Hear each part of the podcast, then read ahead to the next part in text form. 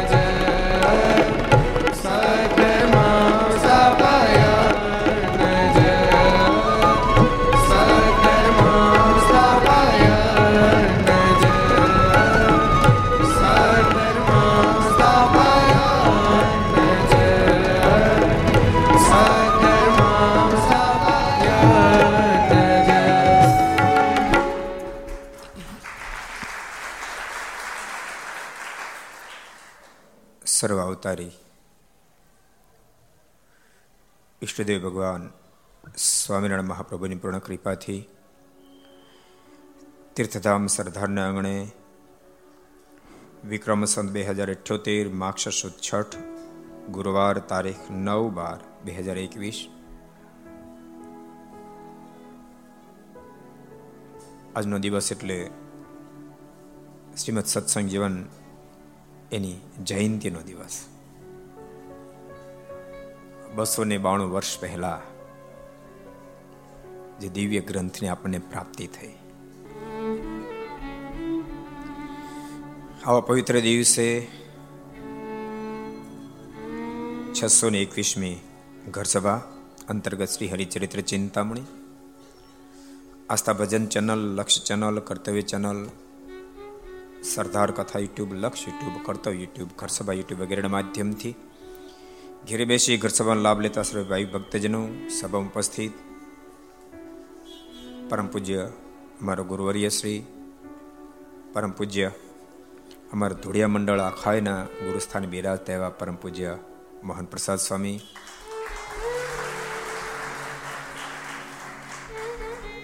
ખેડાથી પધારેલા પૂજ્ય ભક્તિ સ્વામી અમૃત પધારેલા પરમ પૂજ્ય ભક્તિ સંભવ સ્વામી, અન્ય સર્વે સંતો, પાર્ષદો, યજમાન શ્રીઓ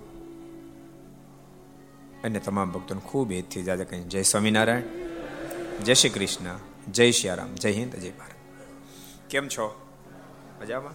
મનસુખભાઈ, કેમ છો? ચિરાગભાઈ, હારું? ભક્તિ સંભવ સ્વામી, કેમ છો? તો હા, તો મોટા મોટા સંતોને બધાના દર્શન થઈ રહ્યા છે એકવાર જોરદાર તાળીથી બધા સંતોને આપણે વધાવીએ.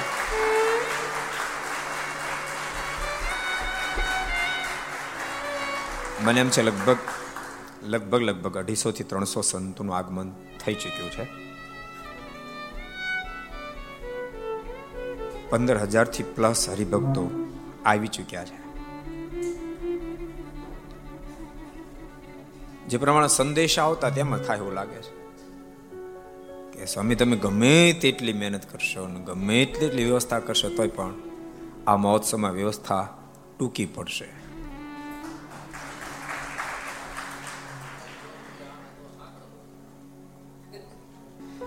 હું તો સંતોને વારે વારે કહું છું કે જ્યાં સુધી તમારી મતિ, બુદ્ધિ, કાર્યશીલતા પહોંચે, ત્યાં સુધી દાખલો કરજો. એમ લાગે કે હવે આપણી બુદ્ધિ કામ નથી આપતી ને ત્યારે.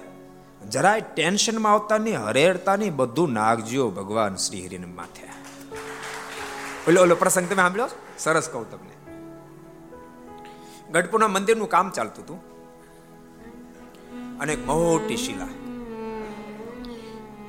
એને ઉપર ચડાવતા હતા. ઉપરથી આઠ દસ સંતો હરિભક્તો દોડાને ખેંચતા હતા. નીચેથી કેટલાય લોકો ટેકા દઈને અધર ચડાવવાનો પ્રયાસ કરતા હતા. લગભગ લગભગ પોણે પહોંચી ગઈ શિલા. આ દોરડું તૂટવા માંડ્યું. હવે જો દોરડું તૂટે તો નીચે રહેલા તમામ સંતો ભક્તો ચગદાઈ જાય. અને દોરડું તૂટતા ઓલા ખેંચનારા જોઈ ગયા. રાડ પડી ગઈ. સદગુરુ નિષ્કળાન સ્વામીને કહે છે, સ્વામી, દોરડું તૂટે. અને એ જ વખતે સદગુરુ નિષ્કાળ સ્વામીના મુખમાં શબ્દ નીકળ્યા, એ વજન નાખો, મહારાજને માથે વડો ખેંચવા. અને મળ્યા ખેંચવા, પથ્થર ઉપર આવી ગયો. બે પાંચ મિનિટ જ્યાં થઈ ત્યાં તો ભગવાન સ્વામિનારાયણ પધાર્યા, પણ પરશુએ રેબ છે કોઈ કે પૂછ્યું, મહારાજ, આ શિયાળાનો પ્રસંગ ચાલે ને આટલો બધો પરસેવો? ત્યારે ભગવાન સ્વામિનારાયણ કે પરસેવો ન વળે વળે બે ટન વજનની શિલા મારે માથે મૂકી હતી. એમ આપણે ઠાકોરજી માથે, આવા બ્રહ્મનિષ્ઠ સંતોને માથે નાખશું. ઠાકોરજી શું જ આપશે? બધું જ પાર ઉતારશે. ભક્તો, સાચું કહું તો આવી ઘટના ઓછી ઘટતી હશે કે વચ્ચે થોડુંક વરસાદી વાતાવરણ સર્જાયું. લગભગ લગભગ તમામ સંતોએ, અનેક ભક્તોએ મારને પ્રાર્થના કરી. જેમ પોતાના ઘરનો પ્રસંગ ચાલતો હોય અને એમાં કંઈક વિઘ્ન આવવાનું હોય ને પ્રાર્થના કરે. એમ અનેક સંતોએ પ્રાર્થના કરી, માળાઓ કરી, ધૂનો કરાવી. હે મહારાજ હે મહારાજ હે મહારાજ. આ વરસાદના વિઘ્નથી સરદાર મહોત્સવનું રક્ષણ કરો રક્ષણ કરો રક્ષણ કરો ઠાકોરજીએ રક્ષણ કર્યું. નજીક નજીક આવી આવીને જાય એમ લાગે કે હમણાં ટાટકશે હમણાં ટાટકશે પણ સંતોની પ્રાર્થના જે મારે ધકો ભક્તોની પ્રાર્થના જે મારે ધકો સરદાર સુધી એન્ટ્રી ન થવા દીધી. આ ઠાકોરજી કરે બ્રહ્મનિષ્ઠ મહાપુરુષોથી થાય, બાકી થાય નહીં. એટલે ભગવાનના ભક્તો મોજમાં રહેજો. યાદ રાખજો, વ્યવસ્થા મળે તોય મોજમાં રહેજો. મોજમાં રહીને મહારાજનું ભજન કરતા રહેજો. અત્યારે શ્રી હરિચરિત્ર ચિંતામણી ગ્રંથ ચાલે છે, પણ આજે સત્સંગ જીવન ગ્રંથરાજ જેની આવતીકાલે ભક્તો અહીં આપણે ત્યાં કથાનો પ્રારંભ થવાનો છે. બહુ દિવ્ય ગ્રંથ, એકસો ને બાણું વર્ષ પહેલા છ્યાસી ની હાલમાં માક્ષ શુદ્ધ છઠ ને દિવસે સદગુરુ શેતાન સ્વામીની કલમ ઉઠી. સ્વામી કલમ તો હાથમાં લીધી ભગવાન શ્રીના આશીર્વાદથી પણ એક વિચાર થયો. હું તો સત્સંગમાં ઘણો મોડો આવ્યો મારે આવ્યા પહેલા. મહારાજે કેવા કેવા ચરિત્રો કર્યા છે મને કેમ ખબર પડે? સમય મૂંઝાયા. મારને પ્રાર્થના કરી. અને ભગવાન શ્રી હરિએ કહ્યું, મસ્ત પર હાથ મૂકી દર્શન આપીને સ્વામી શું કામ જાઓ છો? જાઓ, મારા તમને આશીર્વાદ છે. તમને ત્રણ કાળનું જ્ઞાન થાવ શતાનંદ સ્વામીને ત્રણ કાળનું જ્ઞાન થયું. અને સ્વામી કલમ ઉઠાવી, સ્વામી કે, પછી મને જે દેખાવા લાગ્યો હરી એ મેળો લખવા મેળો લખવા મેળો લખવા. એક એકમ ચ પ્રકરણમ કૃત્વા સંપૂર્ણમ ઐશ્વર્યમ. તમેવ શ્રાવ્યા માસ નિજાવા સ્થિતમ અદ્ભુત ગ્રંથ લખાયો. અદ્ભુત ગ્રંથ. ભક્તો એટલા માટે અદ્ભુત ગ્રંથ એવો શબ્દનો પ્રયોગ કરું છું. લગભગ લગભગ મહાદંશ શાસ્ત્ર માત્રામાં. શ્રોતા અને વક્તાની વચ્ચે મુમુક્ષ ને મુક્તનો ભેદ હોય. સાંભળનારા મુમુક્ષ હોય તો કહેનારા મુક્ત હોય. એથી આગળ લેવલ ના હોય. પણ સત્સંગ જીવન એક એવો દિવ્ય ગ્રંથ છે, જેના પ્રથમ વક્તાએ ભગવાન સ્વામિનારાયણ છે અને પ્રથમ શ્રોતાએ ભગવાન સ્વામિનારાયણ. કદાચ તમારા મનમાં સંકલ્પ થાય છે પહેલા શ્રોતા ભગવાન સ્વામિનારાયણ, હા, પહેલા શ્રોતા, પહેલા વક્તા. કારણ કે સ્વયં શતાન સ્વામી એમ કે એક એક પ્રકરણ પૂર્ણ થાય, હું ભગવાન શ્રીને અર્પણ કરું. સ્વયં અબજો બ્રહ્માંડના માલિક એને વાંચે વાંચે શું કહેવાય? એ ચંદ્ર, ચંદ્રકાંત, એનું કહેવાય? વક્તા. મહારાજ વાંચે, એક એક શ્લોક ભગવાન શ્રીએ વાંચ્યો. આટલું જ નહીં. શતાન સ્વામી પાસે, નિત્યાન સ્વામી પાસે આખો ગ્રંથ સાંભળ્યો. એટલે શ્રોતા પણ થયા. પ્રથમ વક્તા, પ્રથમ શ્રોતા. અબજો બ્રહ્માંડના માલિક ભગવાન સ્વામિનારાયણ છે.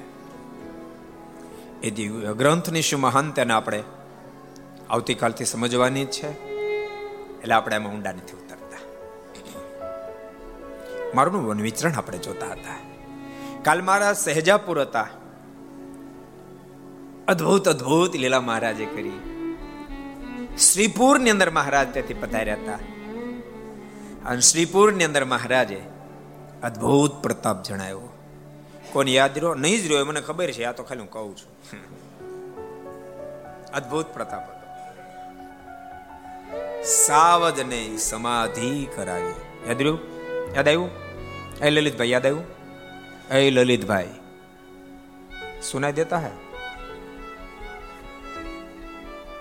લલિતભાઈ. હવે ઊંચો હાથ કર્યો બોલો.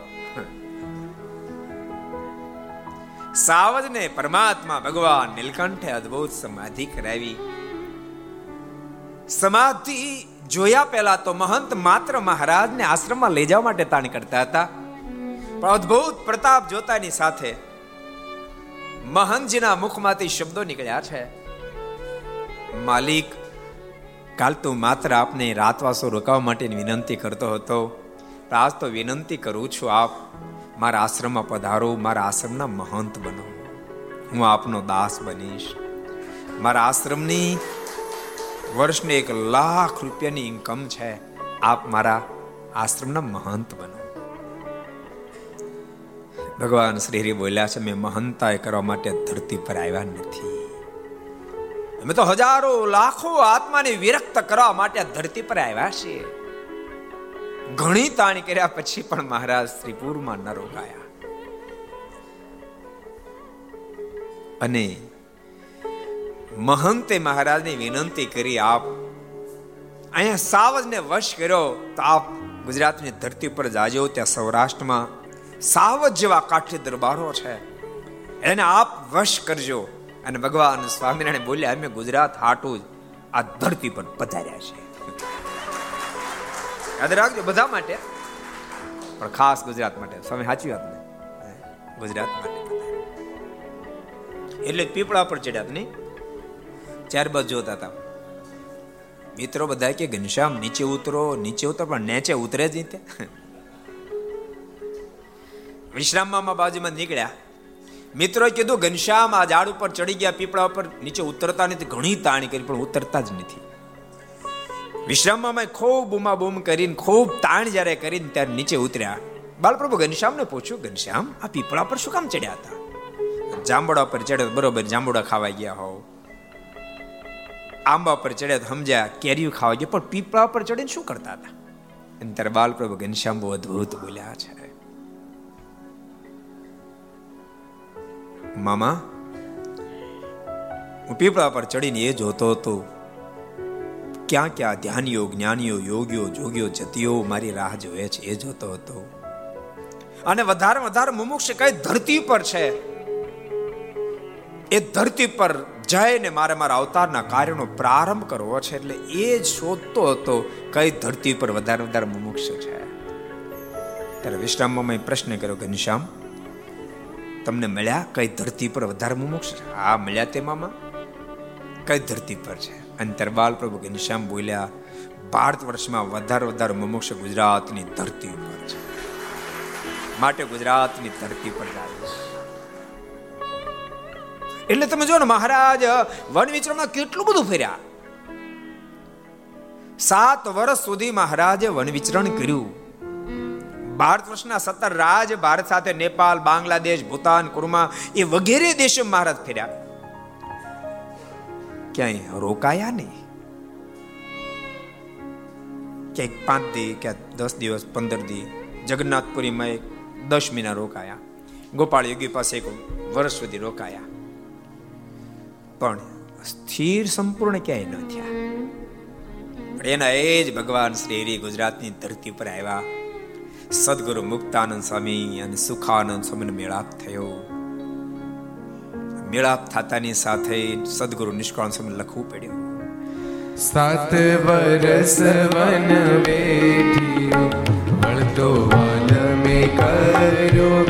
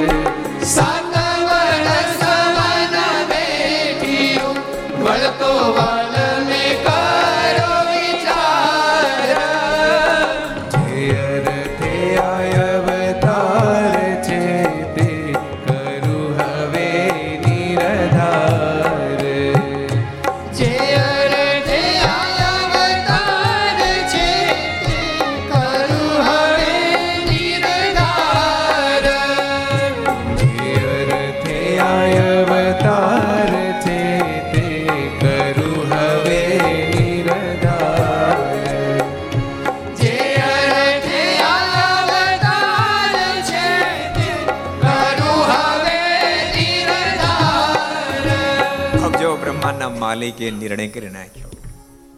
સાત વર્ષ વન વેઠીનો વળતો વાલમે કર્યો વિચાર, જે અર્થે અવતાર છે તે કરું હવે જેને માટે ધરતી પર આવ્યો છું, એ કાર્યનો પ્રારંભ બસ આ ગુજરાતની ધરતી પર સદગુરુ મુક્તાન સમી સુખાનંદ સમયને સંગે કરી દઉં.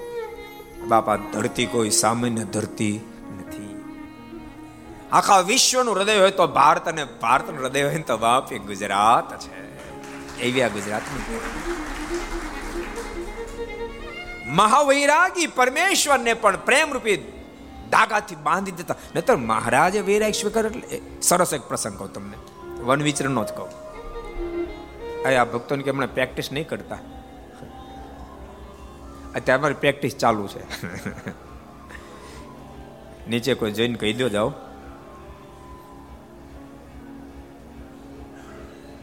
વિવેક જા એક સરસ વાત બતાવું ભક્તો. મહારાજ વન વિચરણ કરતા કરતા બંસી ગામ, ગામની બહાર એક વિશાળ જંગલ. ત્યાં મહારાજ ધ્યાનમાં બેઠા હતા. બંસી ગામનો રાજા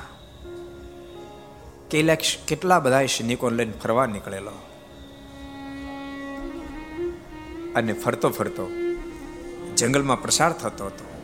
એને જંગલમાંથી પ્રકાશ આવતો દેખાયો. રાજા વિચાર કરવા લાગ્યા, પ્રકાશ ક્યાંથી આવે છે? ઘોર જંગલ, આટલી બધી ઝાડીમાં પ્રકાશ ક્યાંથી આવે? રાજાએ એ બાજુ પ્રયાણ કર્યું. ભગવાન નીલકંઠ ધ્યાનમાં બેઠા હોય એના સ્વરૂપમાંથી પ્રકાશનો પૂજો પથરાતા આ ઘટના જોઈ રાજાને બહુ હિત ભગવાન નીલકંઠમાં બહુ હિત થયું. ભગવાનને ખૂબ વિનંતી કરી, આપ મારા રાજમાં પધારો. ભગવાન નીલકંઠ રાજાના પ્રેમને આધીન બની અને એના રાજ્યમાં ગયા. સુંદર સાત માળનો મહેલ હતો. એમ મહારાજને ઉતારો આપ્યો. કારણ કે મારું ઐશ્વર્ય પ્રતાપ જોયું ઉતારો આપ્યો. મહારાજા અને મહારાણી બંને મહારાણી સેવામાં લાગી ગયા એને એ રાજકુમાર નહોતા. બે દીકરી હતી. નીલા અને સુશીલા નામની બે દીકરીઓ હતી. બાર બાર તેર તેર વર્ષની ઉંમર. મહારાજના જેટલી લગભગ ઉંમર, બંને દીકરીઓને પણ ભગવાન નીલકંઠની સેવામાં જોડી દીધા. પણ જેમ જેમ દિવસો ગયા મહારાજા મહારાણીને હેત વધવા માંડ્યું. ખૂબ હેત થઈ, ખૂબ હેત થયું. મહારાણી એક દાડો મહારાજાને કીધું કે કોઈ પણ ભોગે આ વરને અહીં રોકી લેવા છે. આ જવા ન દેવાય. તો રોકાય કેમ? તો મહાવૈરાગી છે. ભક્તો રાગીને કોઈ બાંધી શકે, વૈરાગીને કોણ બાંધી શકે? રોકવા કેમ? મહારાણી કીધું, એક કામ કરીએ આપણે. બંને આપણી કન્યા આ વર્ણને પ્રણય દઈએ આપણે. જેમ બુટોલ પરની અંદર મયાદેવી વિચાર એવું જ આ મહારાણી વિચાર્યું. બે કન્યા દઈએ દોઢ મહિના સુધી મારે ત્યાં રોકાયા. દોઢ મહિના સુધી રોકાયા. દોઢ મહિના પછી મહારાણીએ કહ્યું એટલે રાજા કે એ વાત સાચી. આપણી બંને કન્યાઓ પ્રણાવી દઈએ. આમે આપણે કોઈ રાજકુમાર તો છે નહીં. વર્ણી રાજા બનશે. રાજને ખૂબ દીપાવશે એટલો પ્રતાપશાળી છે. ચારે બાજુ જે જે કાળ થશે. રાજા રાજી બહુ થયા. અને નક્કી કર્યું કે લાવો આજ તો વર્ણી પાસે પ્રસ્તાવ મૂક. એમ નિર્ધાર કરી અને અતિ આનંદમાં. હું પ્રસ્તાવ મૂકીશ, આવડા મોટા રાજનો પ્રસ્તાવ મૂકીશ. વર્ણી તો રાજીના રેડ થઈ જશે અને તુરંત મારો પ્રસ્તાવ એ સ્વીકારી લેશે. આવા સરસ જમાઈ મળશે. ખૂબ રાજી થયા. અને એ રાજીપામાં રાજીપા, મોજમાં મોજમાં એ દાદર ચડતા હતા. ભગવાન નીલકંઠ મૂગ ચર્મ બગલમાં સામા મળ્યા. રાજાએ પ્રશ્ન કર્યો, અરે વર્ણિરાજ, કઈ બાજુ? તો કે, સાંભળો જ્યાં સુધી તમને મારામાં નિર્દોષ ભાવ, પ્રેમ હતો, ત્યાં સુધી હું તમારા પ્રેમને આધીન બની રોકાયો. હવે તમે મને માયામાં બાંધવાનો સંકલ્પ કરવા માંડ્યા, એટલે હવે મારે અહીંથી હાલતું થવાનું બહુ રાજાએ મનાયો પણ ભગવાન નીલકંઠ નો રોકાયા. અને ભગવાન શ્રી રીજા ચાલતા થયા, રાજાના આંખોમાં આંસુ ભરાણા, કૃપાનાથ, અમારા સંકલ્પને પડતું મૂકીએ, પણ આપણે રોકાઈ જાઓ. ભગવાન નીલકંઠે કહ્યું છે, અમે નહીં રોકાય પણ સાંભળો તમને છેલ્લો ઉપદેશ આપે આ મનુષ્ય તન જે મળ્યું છે, એ મુક્તિને માટે પ્રાપ્ત થયું છે. આ મનુષ્ય શરીરનો કોઈ નિર્ધાર નથી. એ રાજા, આજ આંખ ખુલ્લી છે, કાલે વિચારી જશે, એકને બોલાવ એકવીસ હાજર થાય છે. પાણી માગો, દૂધ મળે છે, પણ ભૂલતાની આ ખુલ્લી આંખનો ખેલ છે. આંખ વિચાઈ જાય પહેલા. આત્માનું શ્રેય લે ડાહ્યો પુરુષ કહેવાય છે. માટે તમે ખૂબ અનુસંધાન રાખીને અમારું ભજન કરજો. ભગવાન શ્રી અદભુત ઉપદેશ આપ્યો. મનુષ્ય દેહની ખૂબ મહત્તા કીધી. વિહલ્લાજી મહારાજ પણ પોતાની કલમે અદ્ભુત વાંતને ટાંકી. જાણે બીજું કા મકરી શકાલ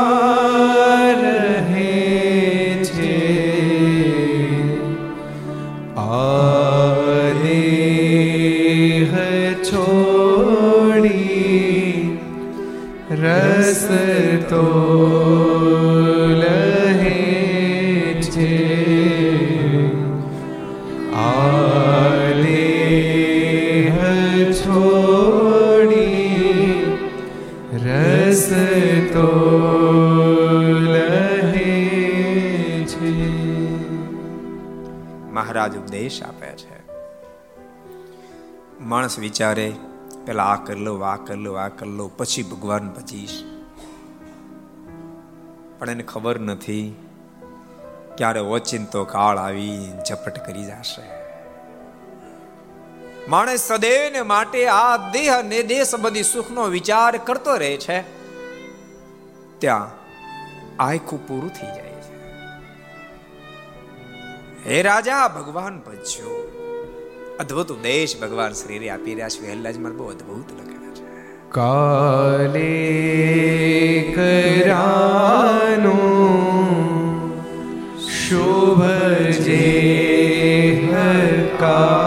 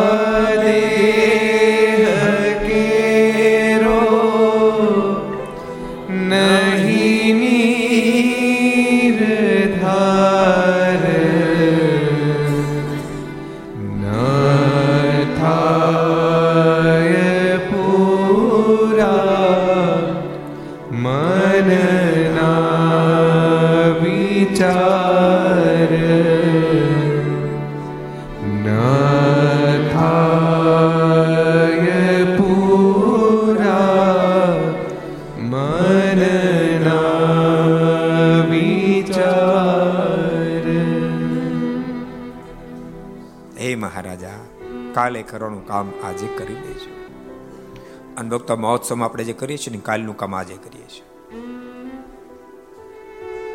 શી ખાતરી છે? કઈ ક્ષણ અંતિમ ક્ષણ છે? પોતાના હાથે જેટલું પરમાત્મા રાજે તેટલું કામ થાય જેટલું પ્રભુનું ભજન થાય, એટલું જ કામ લાગે છે. ભક્ત મહોત્સવમાં દસ દસ હજાર સંશોકો કામ કરશે. તમે વિચારો એના પર પરમાત્મા સંતો ભક્તોનો કેવડો રાજીપો થશે કોઈ તનથી કોઈ ધનથી કોઈ મનથી આ બહુ મોટી વાતો છે ભક્તો હું એમ માનું છું કે રૂપિયા મળવા એ પરમેશ્વર કે કોઈ મહાપુરુષના રાજીપાથી જ મળ્યા માનવાનું કારણ નથી કોઈનું પ્રારબ્ધ જોર કરતું હોય નથી બનતું મચ્છીમારની ઘેરે કરોડો રૂપિયા નથી હોતા એ કઈ બહુ મોટી વાત નથી પણ સંપત્તિ મળ્યા પછી સંસ્કાર ટકે એ પરમેશ્વર કે કોઈ મહાપુરુષના રાજીપા એ રાજીપા આમાં ઘણા બધા એવા ખૂબ અમીરો બેઠા છે, પણ મહોત્સવમાં ભગવાનને રાજી કરવા છે, સંતો ભક્તોને રાજી કરવા, એ તાનથી ખૂબ ભગવાનના ભક્તો બધા દેશ વિદેશમાંથી બધા આવી ગયા છે. પણ કાયમ તાન રાખજો. એ બહુ મોટી વાત છે. અમારે તમારે બધાને કઠણ કામ છે મારાના શબ્દો છે, રોજનું લાવી રોજનું ખાતો હોય ને પછી બધું જ પ્રાપ્ત થાય. એવું ને એવું. ભગવાનને ભગવાનના સંતો ભક્તોની પાસે દાસનો દાસ રહી, હરિભગત ખરો. અને મહારાજના શબ્દો છે. જે દાડે ત્યાગાશ્રમ આવ્યો હોય ને તે દાડે જેવો દાહ સરળ બને વળતો એની અંદર ભગવાન જેવા ગુણ આવે તો પણ એવો ને એવો રહીએ સાધુ ખરો. એને કઠણ છે. જૂના જૂના સંતો કહેતા, આ બધું કેવું? મેશુબ ના ઉભરા જેવું છે. મગનભાઈ મેશુભ જોયો? ખાધો કોઈ ખાધો? મેશુભને ડાળે ને તે ઉભરો આવે. એવો સરસ ઉભરો આવે. અને ઉભરો જો ટકી જાય, ઉભરો ટકી જાય તો ઓઠે ભાંગે એવો થાય. અને ઉભરો જો બેહી જાય, તો હથોડે ભાંગો ને તો એનો ભાંગ એવો મજબૂત થાય. લાટા થાય લાટા. ભલે ને સ્વીટ હોય તો શું થઈ અમારી ફેર ઉઠ્યું સમય? જૂના મંદિર રહેતા ત્યારે. કોઈ કોઈ કારીગર એટલા સરસ મળી જાય ને, લાટા બનાવે સ્વીટના અમે રીપ કે ગામડામાં ગયેલા. હરિભક્તો કહે કે તમે સુખડી લેતા જાઓ ને કે? અમારું શું કરી કે હરિભક્તોને આપજો. અમે લાવ્યા અને ત્યાં બારીએ મૂકી. એમ એક નવો મુમુક્ષ આવેલો. એ કે સાબુ જોઈશ મેં કીધું બારી છે, લઈ લે.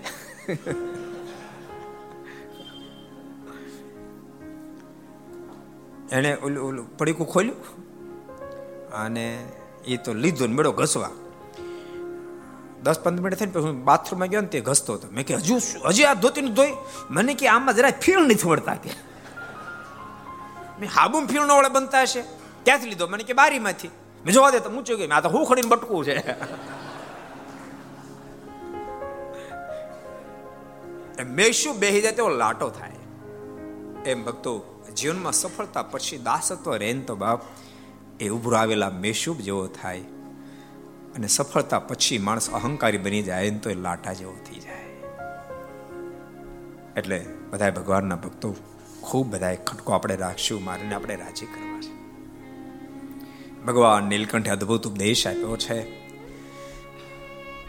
મહારાજા ની આંખમાં આંસુ ભરાણા મહારાજે મોક્ષને વર આપ્યો છે. બરેલી ગામ મહારાજ પધારે બરેલી. અવન વિચરણા બધા પ્રસંગો બરેલી ગામ મહારાજ પધારે બહુ સરસ પ્રસંગ છે. બરેલી ગામ ને આંગણે એક સરસ નદી જતી નદીના બ્રિજ ઉપરથી મહારાજ પ્રસાર થયા. એક સરસ બગીચો આવ્યો. એમાં અલગ અલગ બંગલાઓ હતા. એક બંગલામાં મહારાજે ઉતારો કર્યો. એનો ઝરૂખો પડતો હતો. ઝરૂખા મહારાજે પ્રવેશ કર્યો. ઝરૂખાની પાછળ જ નદી વહેતી હતી.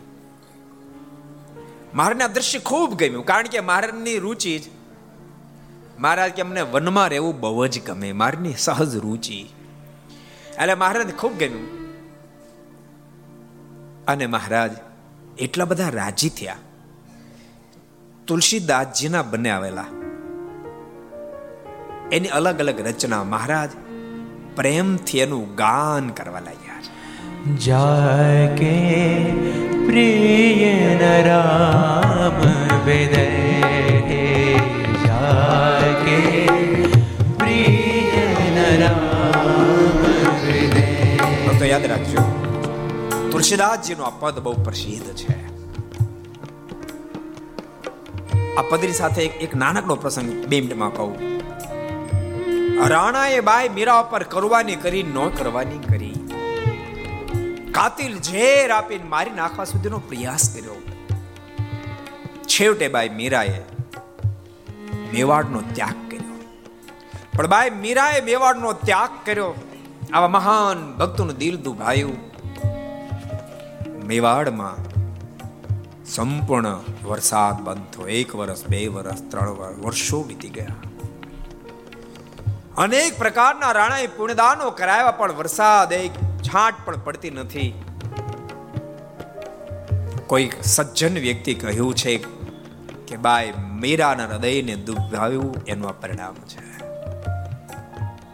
રાણાને પ્રસાતાપ થયો. રાણાએ, બાઈ, મીરાને પત્ર લખ્યો છે. આપ ફરીને પાછા મેવાડ આવો. બાઈ મીરા ગયા ને ઉત્તરે ન મોકલ્યો. બીજો પત્ર, ત્રીજો પત્ર. અનેક પત્રો જ્યારે આવ્યા ને ત્યારે. બાઈ મીરાએ મનમાં વિચાર કર્યો, હવે મારે શું કરવું? અને એ વખતે ભાઈ મીરા સંત તુલસીદાસજી સમકાલીન સમયના મહાપુરુષ ભાઈ મીરા એક પત્રના માધ્યમથી તુલસીદાસજીને જણાવ્યું કે, હવે મારે શું કરવું? મેવાડ જાવ કે શું કરવું અને એ વખતે તુલસીદાસજી આ પદ લખી અને બાઈ મીરાને મોકલ્યું હતું. જે પદને વાંચીને બાઈ મીરા એને નક્કી કરી નાખ્યું કે જેને મારા પ્રભુ સાથે પ્રીતિ નથી, એની સાથે મારે શું કામ છે? અને મેવાડ નહીં જાતા દ્વારકા ગુજરાતની ધરતી પર આવ્યા છે. દ્વારકાધીશની પાસે પ્રાર્થના કર્યો મારે શું કરવું? દ્વારકાધીશે કહ્યું છે મીરા હવે તારે ક્યાંય જવાની જરૂર નથી તો આવી જા મારી પાસે અને મીરા પ્રભુના સ્વરૂપમાં લીન થયા છે એ આ પદ હતું અદ્ભુત પદ છે जाके प्रिय न राम विदय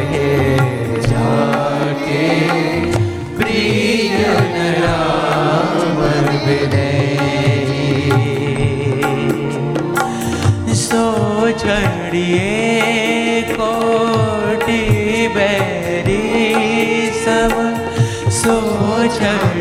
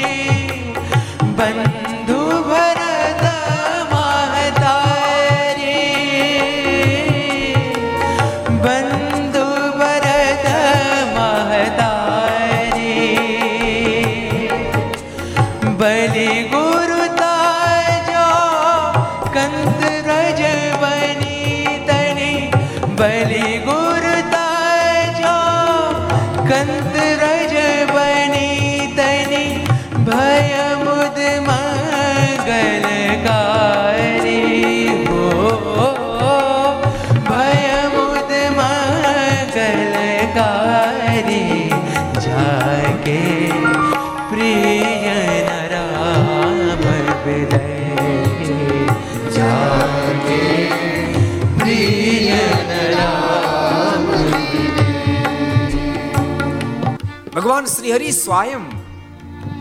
આ કડીને ગાઈ રહ્યા છે. હાય તુલસી સો સબ ભાતે પરમહિત તુલસી સો સબ ભાતે પરમ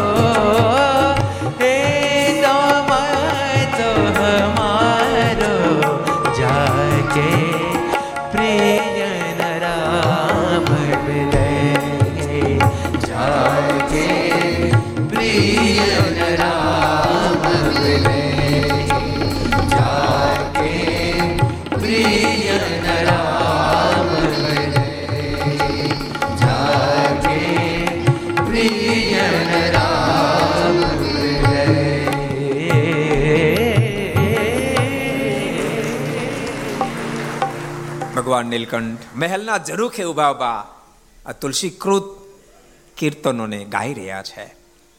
અનેક લોકો નદીએ સ્નાન કરવા આવ્યા હોય એ ભગવાન શ્રી હરિ આ તુલસીકૃત કીર્તનો ગાતા હોય એને સાંભળ્યા. એટલો મીઠો, મધુરો પ્રભુનો અવાજ છે. લોકો સાંભળવા માટે આતુર બની ગયા હો હો એવો અદ્ભુત અવાજ છે કે જેને સાંભળતાની સાથે પ્રકૃતિ પોતાનું વાતાવરણ બદલ્યું. કોયલો કિલબલાટ કરવા લાગી, મયરો નર્તન કરવા લાગ્યા. જાણે કે નદીનું પાણી એ અવાજ સાંભળવા સ્થિર થઈ ગયું. લોકો જરૂખા સામે જે બાજુ અવાજ આવવા બાજુ દ્રષ્ટિ નાખે. ભગવાન નીલકંઠના સ્વરૂપમાં અનેક સ્વરૂપના દર્શન થયા છે. દિવ્ય સ્વરૂપે દર્શન થયા છે. પરમેશ્વર પણાની પ્રતીતિ કરાવી દીધી છે. માત્ર અવાજ સાંભળતાની સાથે તમામના હૃદય ભગવાન નીલકંઠ બાજુ ખેંચાવા લાગ્યા. એક જ કડી આપણે સાંભળીએ, એટલે તો નિષ્કળાનંદ સ્વામીના મુખમાંથી આ શબ્દો નીકળ્યા છે. વલ તારી બોલની બહુ મીઠી રે. વલ તારી બોલની બહુ મીઠી રે. વલ તારી બોલની બહુ મીઠી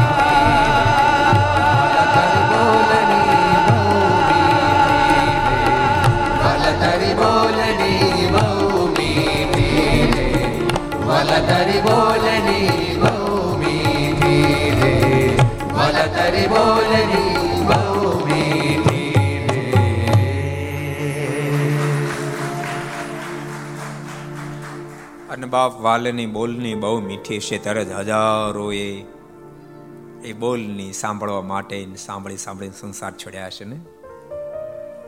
ઇતિહાસ સામે આપણે ત્યારે નથી જવું, પણ ભગવાન નીલકંઠ એને એ મીઠી મધુરી વાણી સાંભળતા ગામના તમામ લોકો ખેંચાયા છે. અનેક લોકોને મહારાજ દિવ્ય સ્વરૂપે દર્શન આપ્યા. મહારાજે પ્રતીતિ કરાવી છે. આખીર મહારાજે કહ્યું છે કે આ સ્વરૂપ સમજવા માટે બહુ સરસ મહારાજ બોલ્યા છે. પરમેશ્વર પરમ તત્વ સમજવા માટે કોઈ સત્પુરુષનો જોગ થવો પડે, એના માધ્યમથી મારું સ્વરૂપ સમજાય છે અને એના માધ્યમથી જેને મારું સ્વરૂપ સમજાય છે. એ અવશ્ય મેં મને પામી જાય છે. એ અદ્ભુત મહારાજે વાતો કરી અને મહારાજ હવે ત્યાંથી આગળ વધ્યા છે. પણ હવે વન વિચરણમાં મહારાજ ક્યાં ગયા? એ કથા આપણે ક્યારે સાંભળશું? અઢાર તારીખે. ત્યાં સુધી હમણાં ઇન્ટરવલ ઇન્ટરવલ શું કે? ઇન્ટરવલ આવતીકાલે એ જ ભગવાન નીલકંઠના દિવ્ય ચરિત્રની દિવ્ય ગાથા શ્રીમદ સત્સંગ જીવન એને આપણે સાંભળશું.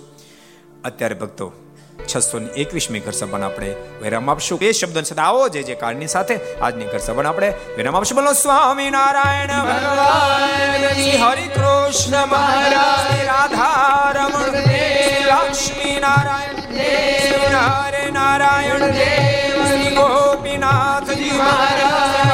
મોહનજી મહારાજ બાલકૃષ્ણ શ્રી રામચંદ્ર ભગવાન શ્રી કાષ્ટભન દેવ ઓમ નમઃ પાર્વતી હર હર મહાદેવ